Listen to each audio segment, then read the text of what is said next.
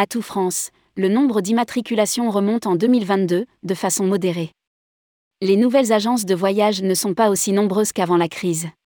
En 2022, Atout France a enregistré un nombre plus important de nouvelles immatriculations, après deux années de baisse continue. Toutefois, le registre des opérateurs de voyage et de séjour ne franchit toujours pas le seuil des 7000 immatriculés, comme avant la pandémie. Rédigé par Anaïs Borios le lundi 27 février 2023.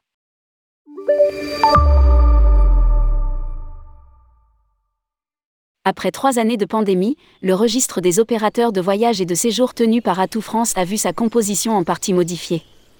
Alors qu'avant le Covid-19, le nombre total d'opérateurs immatriculés tournait autour de 7000, il est descendu en 2021 en dessous de ce seuil, à 6709 exactement.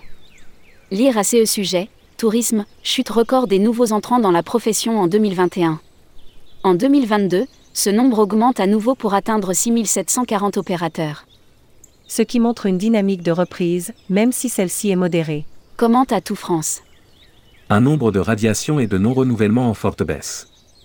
Dans le détail, en 2022, Atout France a enregistré un nombre plus important de nouvelles immatriculations qu'en 2021, 358 opérateurs de voyage et de séjour, dont 232 dans la catégorie agents de voyage ou apparentés.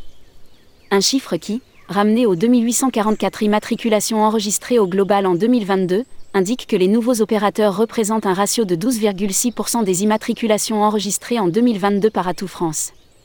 Ce nombre de nouvelles immatriculations est de nouveau en hausse après deux années de baisse, 332 en 2020 et 177 en 2021. Pour rappel, le nombre de nouveaux opérateurs était de 580 en 2019. Ajoute Atout France. Quant aux radiations et au non-renouvellement, leur nombre s'élève à 394 en 2022, dont 235 dans la catégorie agents de voyage ou apparentés. En 2019, le nombre de radiations et non-renouvellement était de 554, 473 en 2020 et 529 en 2021. Des professionnels qui abandonnent. Selon nos informations, le début de l'année 2023 ne signe pas encore le retour en force des créations de nouvelles entreprises. La commission d'immatriculation se pencherait actuellement sur une trentaine de demandes de nouvelles immatriculations par mois des niveaux encore faibles par rapport à la situation pré-Covid. Elle continue toujours à examiner davantage de dossiers provenant d'entreprises publiques, d'offices du tourisme ou d'associations, sur des questions d'ordre administratif.